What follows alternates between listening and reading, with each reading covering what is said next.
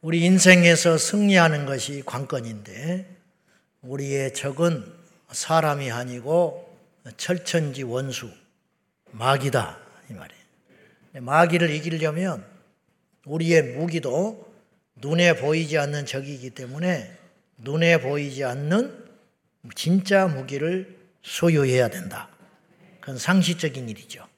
근데 그 무기 중에 우리가 여섯 번째로 성령의 검으로 표현된 하나님의 말씀 이것이 어째서 우리에게 그토록 강력한 무기가 될 수 있는가? 왜 이렇게 중요한가에 대해서 오늘 두 번째 시간 함께 나누려고 합니다.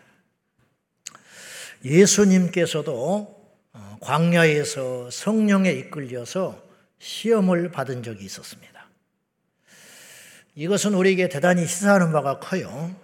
그러니까 예수님도 성령의 어, 인도함을 받아가지고 광야로 나갔는데 그곳에 마귀가 기다리고 있었다. 이 소리예요. 얼마든지 피할 수 있음에도 불구하고 성령께서 의도적으로 예수님을 어, 인도해 가셨다. 그러면 우리 같은 존재들이야 어찌 마귀의 공격과 시험과 유혹에서 자유로울 수 있겠냐고요.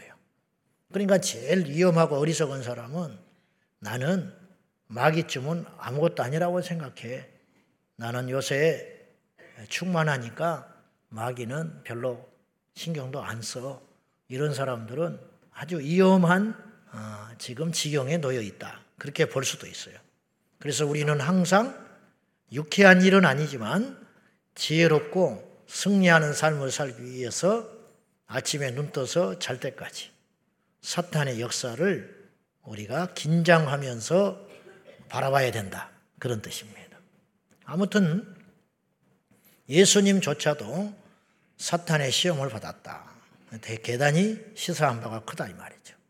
그래서 이제 예수님이 사탄과 광야에서 어, 싸우고 계시는 거예요.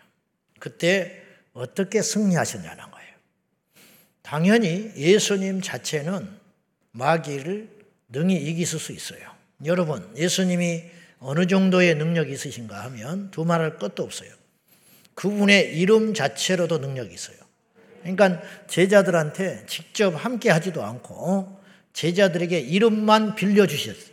이름을 써라. 내 이름을 쓰거라. 그렇게 빌려주셔요. 근데 그 이름만 가지고 가서 사용을 했는데 귀신이 떠나고 병든 자가 고침받고 기적이 일어났다. 그러면 그분은 어느 정도의 능력이겠냐는 거예요. 여러분, 왕의 도장이 얼마나 능력이 있어. 왕의 도장을 딱 치게 들면 벌벌벌 떨고 무릎을 딱 꿇는단 말이죠. 근데 이 도장이 능력이 있어요? 왕이 능력이 있어요? 말할 필요도 없지. 이 도장이 가치가 있고 능력이 있는 이유는 왕이 존재하기 때문에 이 도장이 가치가 있는.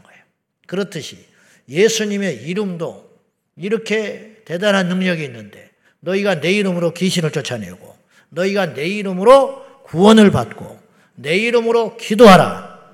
내 이름을 믿으라고 했잖아. 예수님을 믿으라 해도 되는데 성경에는 그 이름을 믿는 자에게는 하나님의 자녀가 되는 권세를 주셨다. 그러니까 그 이름 자체도 그렇게 능력이 있는데 그분이야 오주가 있냐 말이에요. 근데 그분께서 그 능력 자체이시고 감히 회전하는 그림자도 없으시며 말씀 한마디로 우주 만물을 통치하시고 창조해낼 수 있는 그분이 웬일인지 마귀와 대적할 적에 당신이 갖고 있는 기본적 하드웨어 하나님의 아들이라고 하는 그걸 사용하지 아니하시고 말씀을 사용했다는 거예요. 이게 무슨 뜻이냐 이 말이에요. 말씀이 그만큼 강력하다는 뜻도 되지만 오늘 우리에게 시사하는 게 있는데 우리도 그 말씀을 가져가기만 할 수 있다면 우리가 원수 마귀를 능히 이길 수 있다 그런 뜻입니다. 마태복음 4장 3절과 4절 말씀 함께 보시죠. 시작. 시험하는 자가 예수께 나와서 이르되 내가 만일 하나님의 아들이요 명하여 이 돌들로 떡덩이가 되게 하라. 예수께서 대답하여 이르시되 기록되었으되 사람이 떡으로만 살 것이 아니요 하나님의 입으로부터 나오는 모든 말씀으로 살 것이라 하였느니라 하시니 결국 뭐냐면 예수님께서 하나님 말씀을 딱 내세워 버리니까 마귀가 할 말이 없이 떠나버렸다는 거예요. 저버린 거예요. 마귀가 예수님께 유혹했던 것은 이거예요. 돌을 떡덩이로 만들어 먹으시오. 이 유혹이었어요. 이건 예수님께 대단한 유혹이에요. 첫째, 예수님은 굶주린 상태였어요. 40일을 굶고 계셨고, 그리고 예수님에게 왜 이것이 치명적인 유혹이냐면 하실 수 있어요. 예수님은 돌을 떡덩이로 능히 만들 수 있는 분이에요. 창조의 능력이 있으니까. 우리한테 와가지고 40일 아니라 400억을, 400일을 굶고 있어도 이 돌로 떡덩이 만들어 먹으시오. 그러면 장난하냐? 그래. 그건 유혹도 될 수가 없어. 훔치라? 그러면 유혹이지. 근데 예수님은 굉장히 강렬한 유혹을 받은 거예요. 마귀는 생각해 주는 척 하면서 예수님을 넘어뜨리려고 했던 거죠. 이 사건은 노마서에 보면은 예수님을 둘째 아담으로 암시하세요. 그 뭐냐? 첫째 아담이라는 표현이 나와. 놀라운 표현인데 이것도 첫 번째 아담은 에덴 동산에서 넘어졌던 우리 인류의 시조인 아담을 말하는 거야. 그러면 첫째 아담이 있었다는 소리는 둘째 아담, 마지막 아담이 있다는 소리예요. 마지막 아담은 예수님을 의미하는 거예요. 근데 첫 번째 아담이었던 그들은 에덴 동산에서 사탄의 공격을 받았는데 패배했어요. 그러니까 이 패턴이 똑같아요. 잘 보세요. 예수님께 유혹했잖아요. 이 돌을 떡덩이로 만들어 먹으시오. 뛰어내리시오. 내게 절하시오. 이렇게 유혹했잖아요. 사탄의 말에 굴복을 하고 따르면 사탄의 종이 되는 거예요. 근데 첫사람 아담은 사탄의 유혹 앞에 그 말을 듣고 하나님 명령을 버렸어요. 그때 유혹한 게 뭐였냐면 선악과를 먹어라.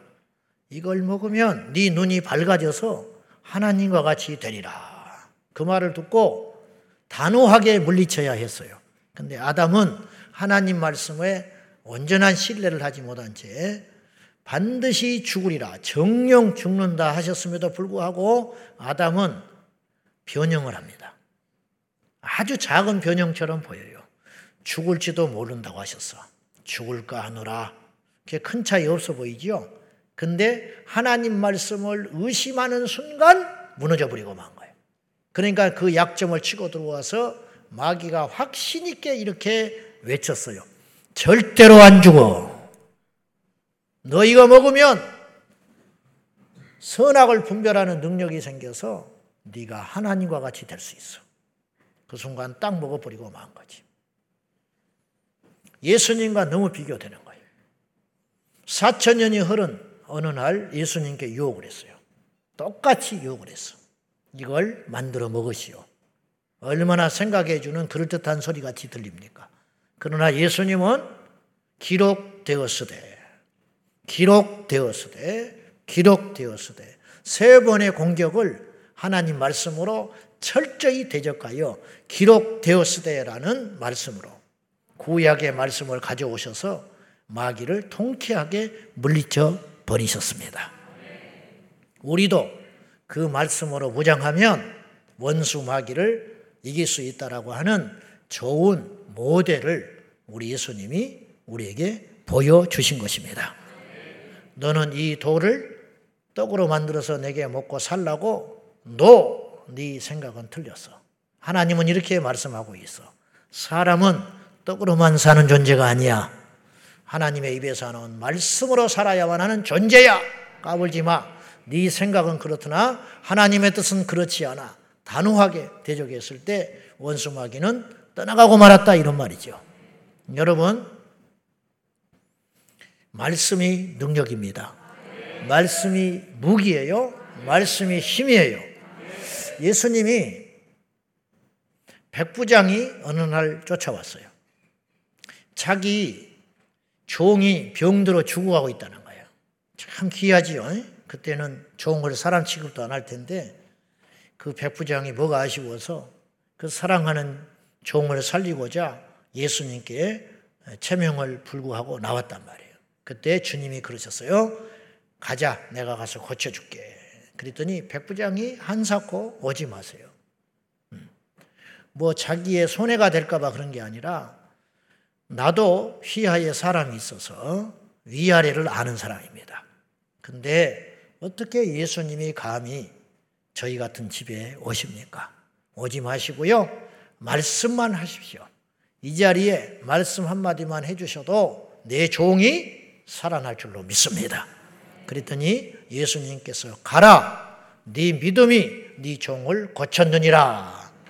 그 말씀을 가지고 백부장이 간 거예요. 갔더니 그 시에 그 종이 낫더라. 자, 하나 예수님이 하신 말씀이 그 집에 들어간 거라니까요. 주님이 가신 게 아니에요. 이게 뭐냐? 말씀이 곧 그분이다. 그런 뜻이에요. 오늘 우리가 하나님의 말씀이 선포되는데 이 말씀을 믿음으로 받으면 예수님은 이 자리에 안 계시지만 예수님과 같은 능력이 나타난다 이 말이죠. 그러니까 우리는 예수님을 본 적이 없지만 그분이 하신 기록된 말씀을 믿음으로 병이 낫고 구원받고 변화되고 성령 받고 무리를 걷고 병든 자를 고치고 홍해가 갈라지는 역사가 오늘 또 일어나고 있음을 믿으시기를 축복합니다. 자, 오늘은 연이어서 왜 성경에 하나님의 말씀이 능력이고 무기가 될 수 있는가? 그것은 이 말씀이 영원하기 때문이에요. 영원하다는 말은 어떤 뜻이냐? 첫째로 변하지 않는다. 변하지 않는다는 말은 어떤 뜻도 되느냐면 완전하다 그런 뜻이에요. 완전하다. 이 세상의 것은요, 다 불완전해요. 그러니까 그 시대에는 대단했지만은 시간이 흐르면 그것이 틀렸다는 것이 증명이 되기 시작합니다. 이 자본주의가 막 일어났을 때 산업화 혁명을 통해서 이 자본주의가 득세하니까 그것에 대한 후유증이 만만치 않았어요. 그래서 이걸 극복해 보고자 사회주의가 등장한 거예요. 공산주의. 다 같이 잘 살자. 어째서 누구는 자본을 축적해서 착취해 가고 누구는 이렇게 가난하게 살아야 되냐. 그럴듯 하잖아요. 그래서 모두가 잘 사는 공평한 세상을 만들고자 공산주의가 출현한 거예요. 그럴듯했어요. 근데 알고 봤더니 이 공산주의가 엄청난 해고가 많았다. 오히려 빈익빈 부익부가 더 심해지게 만들고 계급을 깬다고 하더니 계급을 더 공고하게 만드는 그래서 이 공산주의 사회주의 사상은 태물이 돼버린 거예요. 지금. 그래서 세계 제일 가난한 거지 국가가 북한이 돼버리고 중국이나 러시아는 영리하니까 자본주의의 문을 열 수밖에 없었어요. 근데 우리나라는 뒤늦게 이것을 도입하겠다고들 난리죠. 그러니까 어리석은 거지. 태물을 받아들이고 있는 거야. 이렇듯이 인간의 사상, 이념, 이데올로기, 행정, 제도 모든 것은 불완전해요. 자기들도 알아. 그래서 진부하는 역사 가운데 좀더 나은 것이 나올 거다라는 기대를 하고 만들고 또 죽고 만들고 죽고 그러는 거죠. 성경은 이야기해요. 오직 영원한 것은 하나님과 말씀밖에 없다고 이야기해요. 이사야서 40장 7절과 8절입니다. 시작. 푸른 마르고 꽃은 시들면 여호와의 기운이 그 위에 불미라. 이 백성은 실로 풀이로다. 푸른 마르고 꽃은 시드나 우리 하나님의 말씀은 영원히 서리라 하라. 영원히 존재하는 것이 있다. 하나님의 말씀이다. 여기서 풀과 꽃은 뭘 비유하는 거냐면 인생에 비유한 거예요. 인생. 이사야 40장을 앞뒤로 읽어보면 우리 인간의 수명이라는 건 풀과 같다. 결국은 푸르청청하지만 쇠잔에서 베어질 날이 온다. 인간의 아름다움과 영화로움이라는 것은 꽃과 같다. 백일 넘어가는 꽃이 없다. 이처럼 인간이 아무리 대단한 걸 자랑하고 아름다운 걸 자랑한다 할지라도 풀처럼 꽃처럼 시들어서 사라지는 날이 온다. 그러나 하나님의 말씀은 영영이 서 있다. 이제 이런 뜻이에요.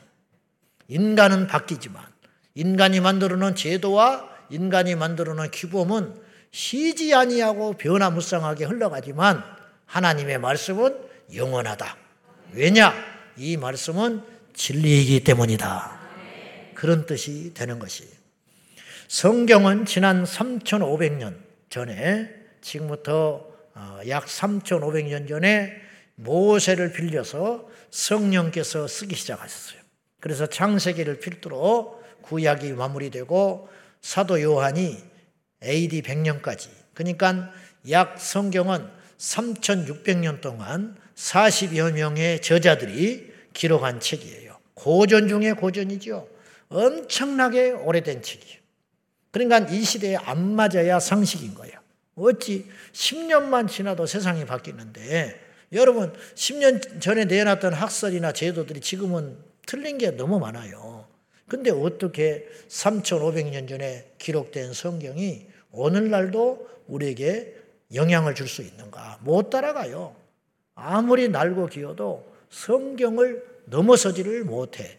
여러분, 제가 한 25, 6년 전에 어떤 책이 이 기독교계에 열풍이 불었냐면 최고 경영자 예수라는 책이 나왔어.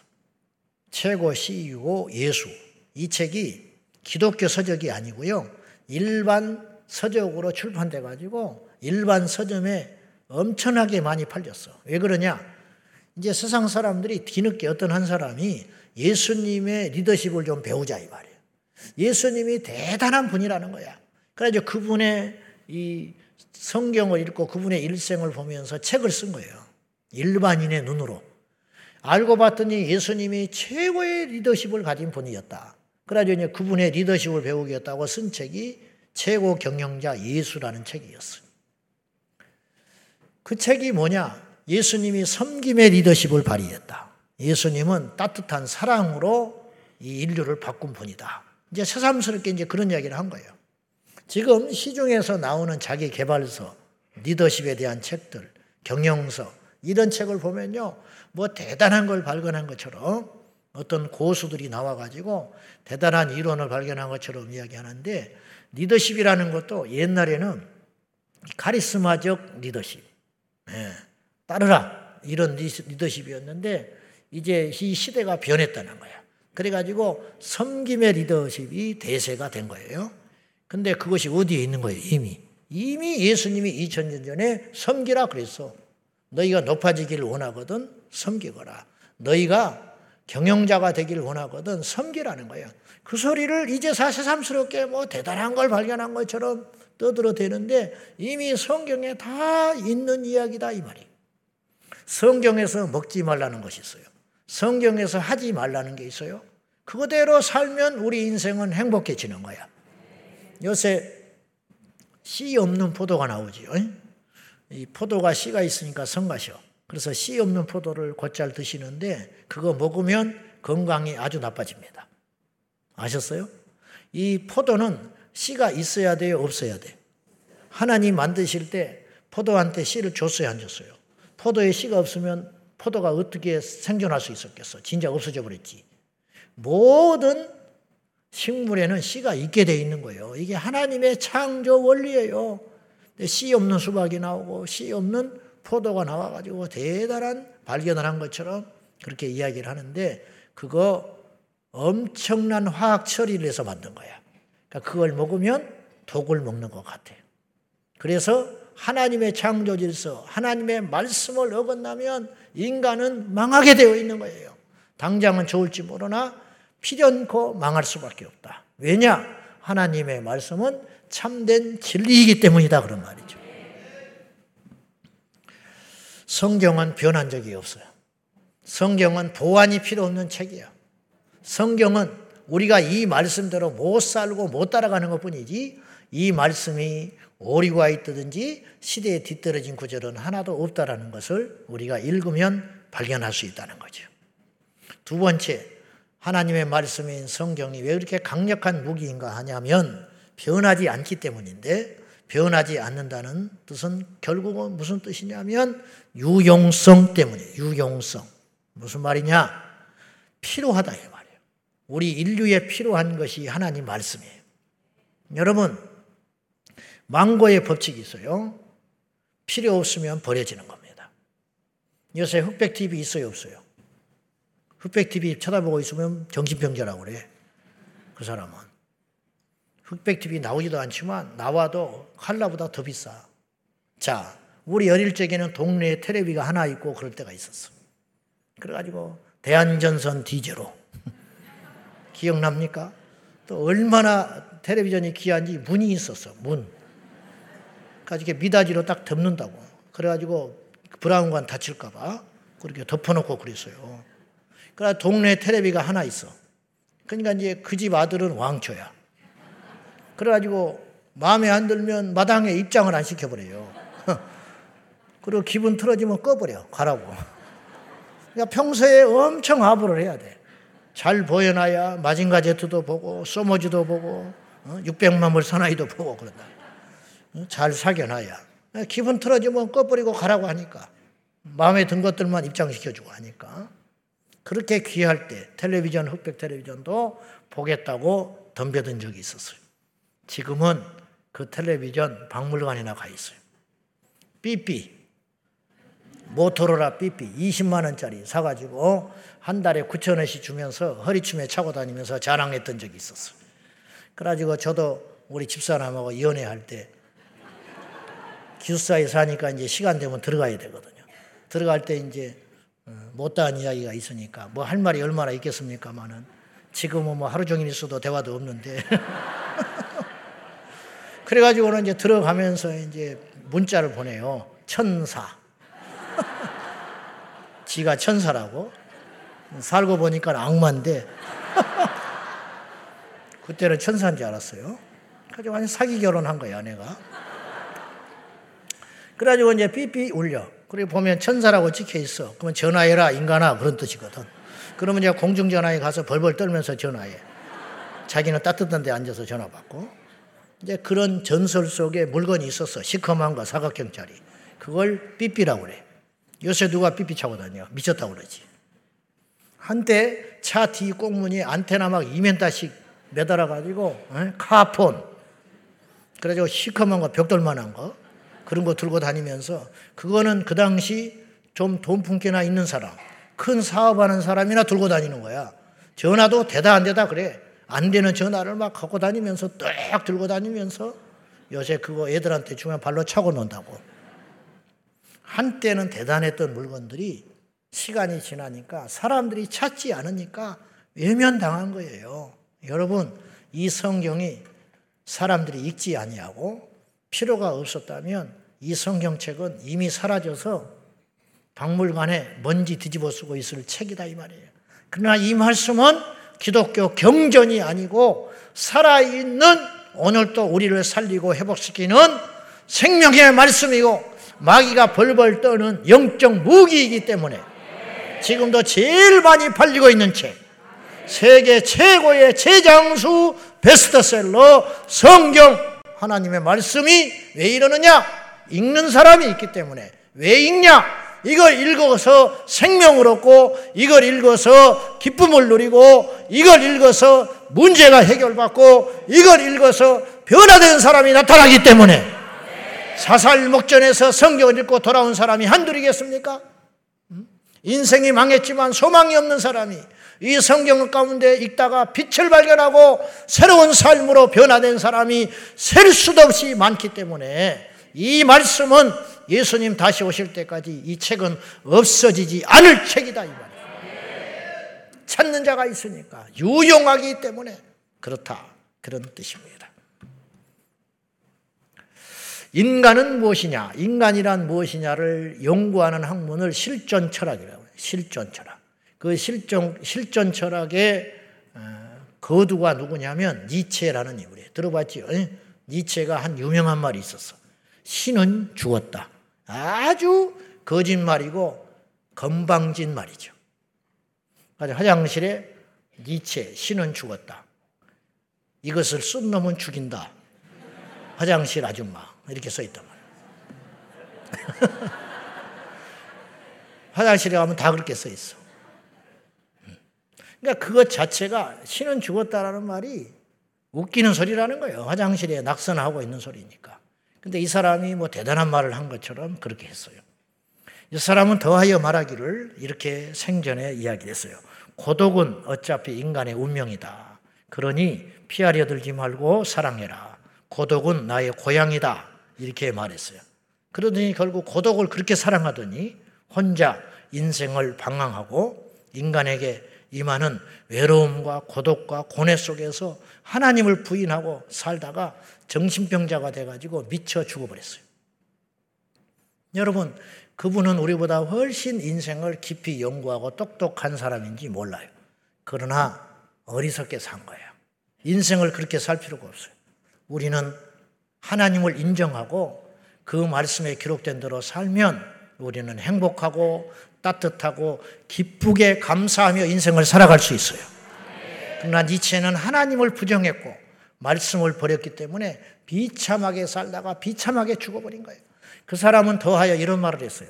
성경을 느닷없이 공격을 했어요. 이제 하나님을 부정하면서 성경은 거짓으로 가득 찬 책이다. 그래서 향후 100년쯤 지나면 성경을 아무도 읽지 않으므로 이 성경은 박물관에서나 찾아볼 수 있을 것이다. 그렇게 단언하고 죽었어요. 그러나 그 뒤로 성경은 더 많이 읽고 더 많이 팔리는 책이 됐어요. 그리고 그의 집, 생전의 집은 훗날에 하나님께서 성경을 출판하는 공장으로 바꿔놔 버렸어. 저는 이것을 하나님의 장난스러운 복수라. 나는 그렇게 표현하고 싶어. 건방을 떨더니 그렇게 부정하고 살더니 니체의 생가가 성경을 출판하는 인쇄소가 됐다. 통쾌하지 않습니까? 누가 감히 하나님을 대적합니까? 누가 감히 하나님을 맞설 수가 있겠습니까? 토마스 선교사님은 아시는 대로 대동강변에서 27살에 비참하게 순교하여 돌아가셨습니다. 겉으로 볼 때. 그 책을 건너준 사람이 박춘건이라는 사람이라는 걸 아실 것입니다. 토마스 목사전이라는 책을 보면 박춘건의 증언이 이렇게 기록되어 있어요. 내가 서양 사람을 죽이는 중에 한 사람을 죽인 것은 내가 지금 생각할수록 이상한 점이 많다. 내가 그를 찌르려고 할 때에 그는 두 손을 마주 잡고 무슨 말을 한 후에 붉은 배를 입힌 책을 가지고 웃으면서 나에게 받으라고 건네주었다. 그래서 내가 죽이기는 하였지만 이 책을 받지 않을 수가 없어서 받아왔노라. 그렇게 이제 고백을 했어요. 훗날에 이 박충권은 그 성경책을 읽고 회심하여 안주교회 장로님이 되셨습니다. 박충권은 성경책을 자기 집에 숨겨두었는데 그의 조카가 그 책을 읽고 예수를 믿게 됐습니다. 그 후에 그 조카는 중국 선양에 가서 로스 선교사를 만나 한글 구약 성경을 번역하는 일에 참여하게 됐습니다. 놀라운 일입니다. 그래서 이미 우리나라는 선교사님이 한국에 들어와서 대부분 그 나라에 들어가서 그 나라의 언어를 익혀서 그 성경책을 번역하는 법인데 항상 그랬어요. 2000년 역사 가운데 우리나라만이 선교사가 들어올 때 한글로 된 성경책을 가지고 들어온 나라가 된 거예요. 이게 바로 토마스 선교사님이 전해준 성경 때문에 이런 일이 일어났다는 거예요. 그때 토마스 선교사님이 성경책을 여러 권 가져와 가지고 제너럴 서면호가 불에 타서 침몰해 갈 때 대동강변에 성경책을 뿌렸습니다. 이 책을 읽으라고 이 책을 누군가 하나 들고 가면 변화가 일어나겠지 하는 그 믿음으로 저는 그 심정을 만분의 일이라도 알 것 같아. 그 경황 없을 때 성경책을 대동강변에 뿌리고 뛰어내려서 박중권한테 잡혀서 죽으셨단 말이에요. 그때 뿌려진 성경책을 주은이가 하나 있었어요. 12살 먹은 채치량이라고 하는 소년이었어요.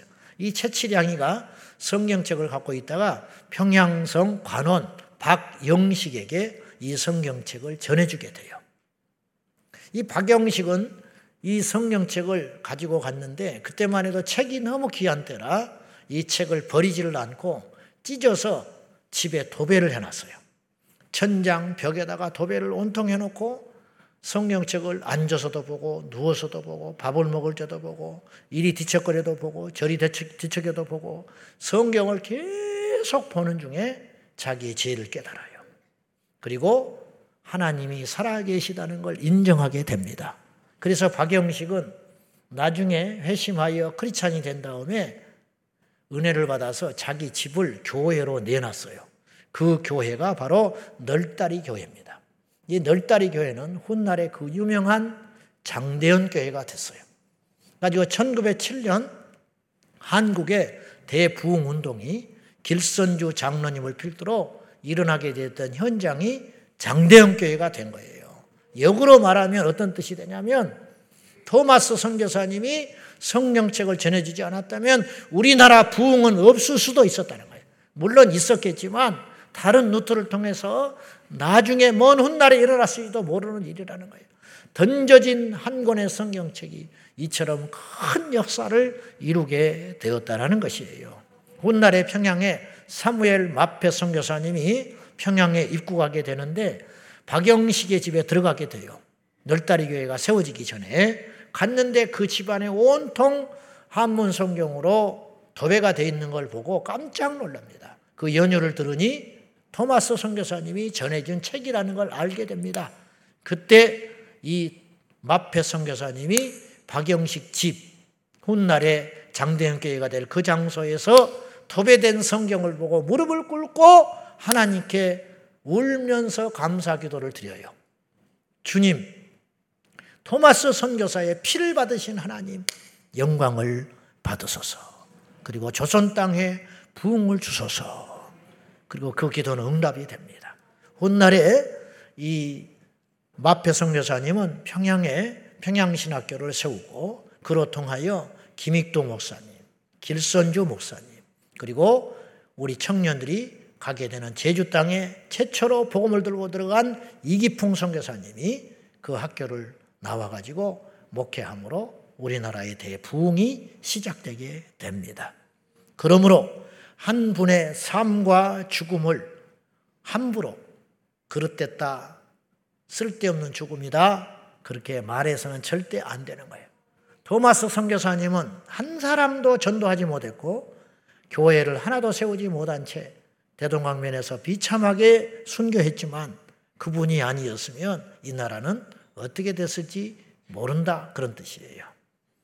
우리 요셉 선교팀이 오늘 일부 예배를 드리고 낙도로 이미 떠났고 우리 청년들이 내일부터 한 주 동안 200명이 넘는 청년들이 예산이 약 2억이 들어갑니다.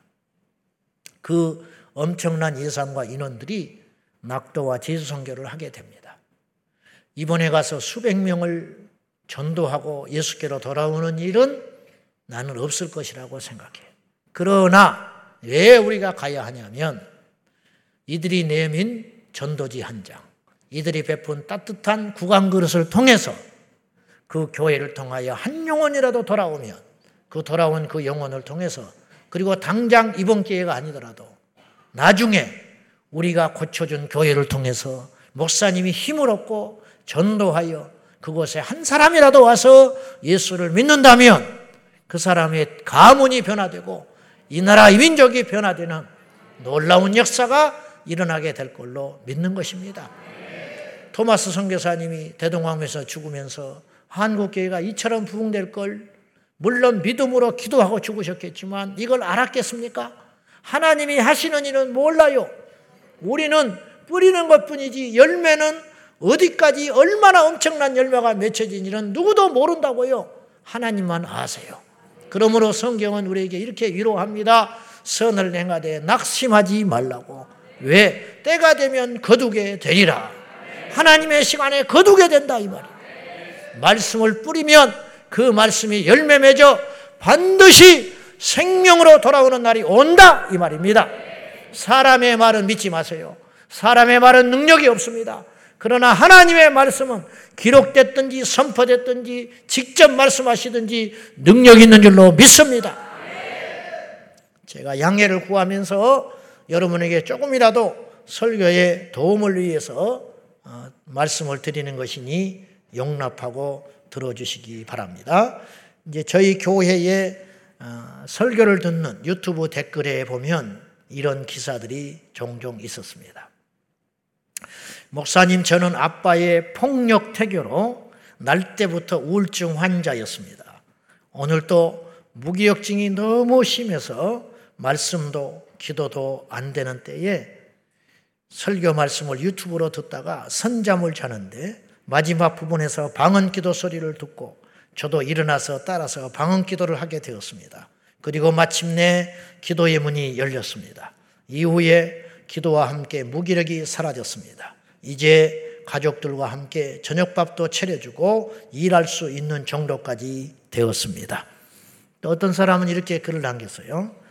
저는 50대 중반을 살면서 나의 쓴뿌리는 모른 채 하고 그저 다른 사람의 단점을 정죄하고 나와 결이 다르다고 무시하고 상대 안 하고 살아갔습니다. 그런데 오늘 설교 말씀에 제가 꼬꾸라졌습니다. 저야말로 큰 죄인임을 깨닫고 이제는 다른 사람을 어떻게 섬기고 도와줄지 노력하게 되었습니다. 또 이런 사람도 있었습니다. 저는 신천지에서 나와서 여러 교회를 방황하고 다녔지만 정착할 수 없이 헤매이던 중에 다시 신천지로 돌아가야 하나 이런 생각을 하고 있던 차에 설교를 들으며 내 영이 회복되어 감사하게도 정착하여 신앙생활을 다시 시작할 수 있게 되었습니다. 어떤 사람은 몇 년 전에 심한 가슴의 흉통으로 숨쉬기도 어려워 큰 병원에서 MRI를 찍고 CT 등을 여러 검사를 받고 찍고 치료받는 중에 있습니다. 25일 금요 철야 예배 때 설교를 듣고 기도에 참여하다가 그 통증이 깨끗이 사라졌습니다. 저는 그동안에 목사님의 설교를 다시 한번 쭉 듣고 있습니다. 섬뜩할 정도로 우리나라와 세계가 내려오는 길을 설교를 통하여 정리되고 있었다는 생각을 하게 됐습니다. 원색적인 설교가 익숙하지 않고 거부감이 생겨서 작년 겨울에는 아예 안 듣기로 하고 구독을 취소한 적도 있었습니다. 누가 기독, 구독을 하라고 그랬나? 그런데 얼마 안 가서 다시 구독하게 되고 이제는 하루에도 몇 시간씩 듣고 있습니다. 이를 위해 수고하시는 방송팀에게 감사의 말씀을 드립니다. 제 설교가 이렇다라는 걸 제가 말하는 게 아니에요. 저는 일개 목사고 성경을 풀어주는 사람에 불과해요. 여러분, 아무리 뛰어난 설교자라 할지라도 성경을 초월하지는 못하는 겁니다. 여러분, 아무리 뛰어난 학교 강사 선생님도 교과서를 뛰어넘지는 못해. 교과서 밖의 이야기를 어떻게 하겠습니까? 어떤 설교자가 어떤 계시받았다는 대단한 대전도자요, 혁신가라 할지라도 성경을 뛰어넘는 설교를 누가 감히 할 수 있겠습니까? 아주 작은 한 부분, 그걸 가지고 전할 뿐인데 하나님께서 일하시는 역사가 있다면 이 말씀 우리가 통째로 믿고 듣고 암송하고 우리 마음에 새기면 어떤 일이 일어나겠냐는 거예요. 우리 성도님 중에 이런 간증을 하는 분이 있었어요. 분을 품 때 해가 지도록 품지 말아라. 분을 품 때 죄를 짓지 말아라. 그 한 말씀이 이분의 인생을 흔들어 버렸어요. 그래서 그분이 작심을 했어. 우리 인생 살다 보면 세상에 분노나는 일이 얼마나 많아요. 화나는 날이 얼마나 많습니까? 근데 이분이 그 말씀을 딱 읽고 꼬꾸라졌어요. 그리고 자기 일생에 약속을 했어, 스스로에게. 무슨 약속을 했냐?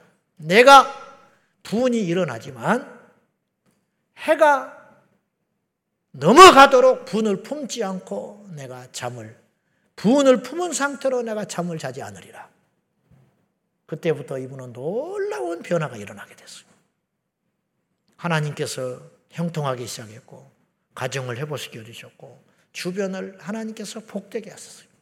여러분, 이 많고 많은 구절 말씀 중에 한 말씀이 그분의 인생을 바꿔놨다면, 이 말씀 우리가 읽은 대로 살아간다면, 우리 삶에 어찌 기적이 안 일어나겠습니까?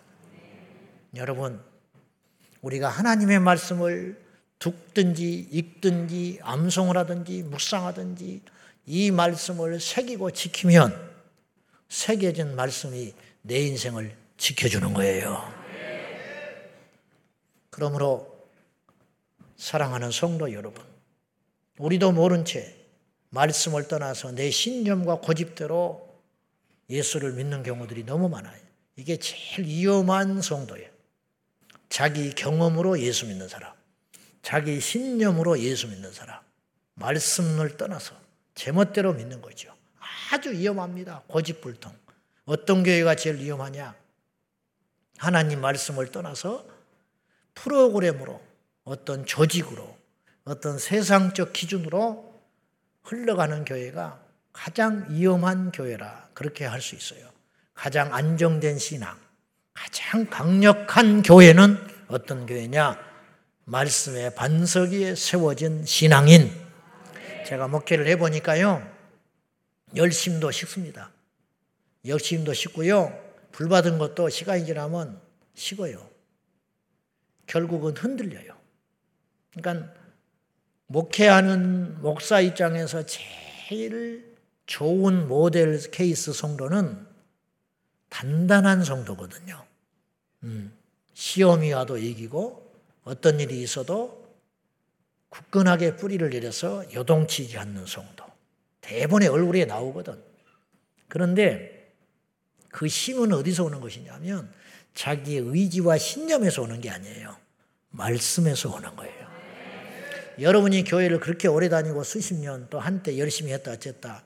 근데 지금은 왠지 흔들리고 요동친다는 것은 여러분의 신앙이 말씀에 세워진 게 아니고 여러분의 인생 철학 위에 사람들의 가르침 위에 서 있었기 때문에 그때는 대단한 것 같았지만 지금은 요동치고 있는 거예요. 그거 빨리 고치지 않으면 마지막 때에 오는 시험과 유혹을 이길 수 없다. 저는 감히 그렇게 말씀을 드리고 싶어요. 그래서 속히 우리 신앙이 말씀 위에 세워져서 성령님이 휘두를 칼이 없는 거예요, 지금. 우리의 성령께서 우리 안에 계신 성령님이 칼이 녹슬어 가지고 마귀를 변해지를 못하고 칼을 빼냈는데 칼이 없어. 칼집만 차고 있어. 여기에 밖에 있는 책, 책인 하나님의 말씀이 우리 안에 들어오기를 원합니다.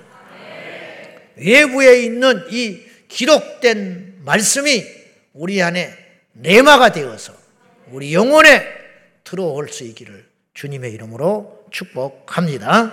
그래서 말씀을 부지런히 읽고 말씀을 부지런히 묵상하고 그리고 내게 깨달음 주시는 대로 실천해 갈 적에 성령께서 우리와 함께 승리할 줄로 믿습니다. 사람은 똑같이 하루가 24시간이에요. 그 24시간을 똑같이 살아갈 적에 성경을 읽고 성경을 묵상하기 위해서는 세상의 것들을 포기하고 내려놓는 길밖에 없어요. 그것을 단호하게 오늘 결단하시고 이번 주 셀 모임을 통해서 구체화 시켜 주시고 여러분 이 나라의 대통령이 하루에 10분씩 성경을 읽는다면 우리나라가 어떻게 될 것 같습니까? 우리나라 국회의원 300명이 하루에 10분씩만 성경을 읽고 의정 활동을 편다면 이 나라가 어떻게 될 것 같습니까? 우리 고3 아이들 교실에서 하루에 10분씩만 성경을 읽고 애들이 공부를 한다면 이 나라가 망하겠습니까? 절대로 그렇지 않다. 결국 우리가 사는 길은 이것밖에 없다라는 것이에요. 우리 성도들조차도 말씀을 외면하면 어디서 우리가 승리할 수 있다는 말입니까? 다시 한번 우리 결단하며 하나님의 말씀에 창념하여 단단한 신앙이 되기로 결단하는 저와 여러분 되시기를 예수님의 이름으로 축원합니다. 기도하십시다. 하나님 아버지 건강을 챙기기 위해서도 술, 담배를 포기합니다. 대학에 들어가기 위해서 잠을 포기합니다. 직장에 들어가기 위하여 취미 활동을 포기합니다. 주여 하나님의 말씀을 우리가 읽기 위하여 포기해야 할 것들이 분명히 있습니다. 포기하게 하시고 결단하게 하셔서 밖에 있는 이 하나님의 말씀이 내 안에 들어오게 하여 주셔서 이 말씀이 나를 지켜내고 이 말씀이 나의 선택의 기준이 되게 하시고 이 말씀이 내 행동의 기준이 되게 하여 주옵소서. 성령이 휘두르는 예리한 검이 우리 성도들 각자 각자 심령에 가득가득 채워지게 하여 주시옵소서.